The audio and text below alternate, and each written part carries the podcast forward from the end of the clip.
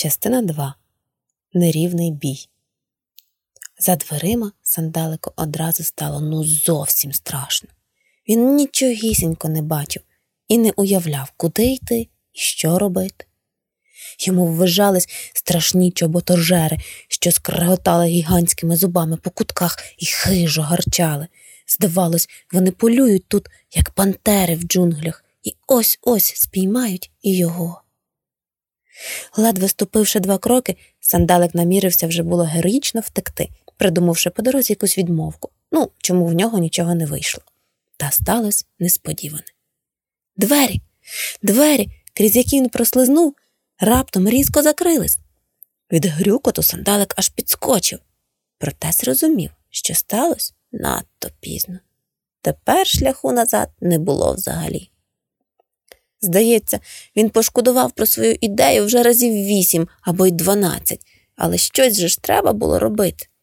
Тому сандалик почав дуже повільно рухатись по кімнаті вздовж стіни, намагаючись робити це тихо-тихо.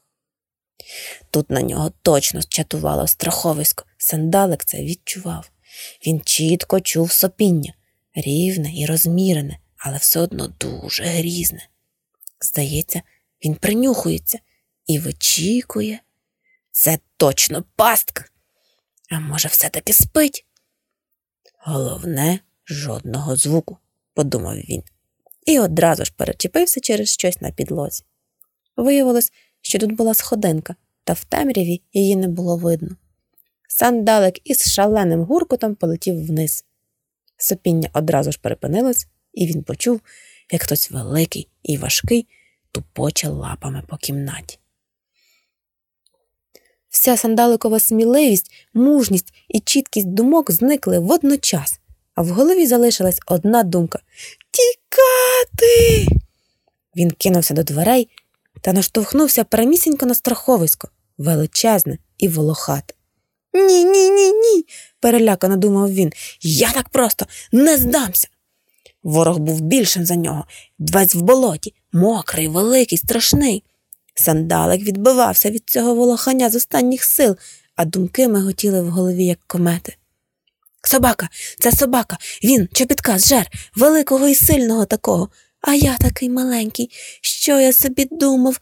Казала туфелька, стережись собаки. Це собака ось ось дістане мене своїми зубами.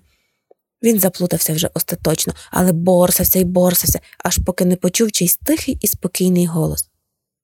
Ем, тобі допомогти?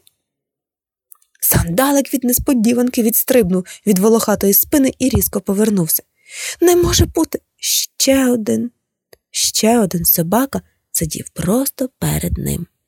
Він здавався гігантським, а його чорний ніс був мокрий і теплий, розміром майже як сам сандалик. Собака не рухався і був дивовижно спокійний. Сандалик зовсім розгубився і злякався. Виявилось, що їх двоє. Той, з яким він боровся, теж завмер в кутку і не рухався, а той, що сидів перед ним, нахилив голову. Втрачати, здається, було нічого. Ви поверніть, віддайте чобітка. Сандалик зібрав усі залишки своєї мужності, щоб прокричати це. Великий чорний ніс наблизився впритул, і сандалик з переляку міцно заплющив очі.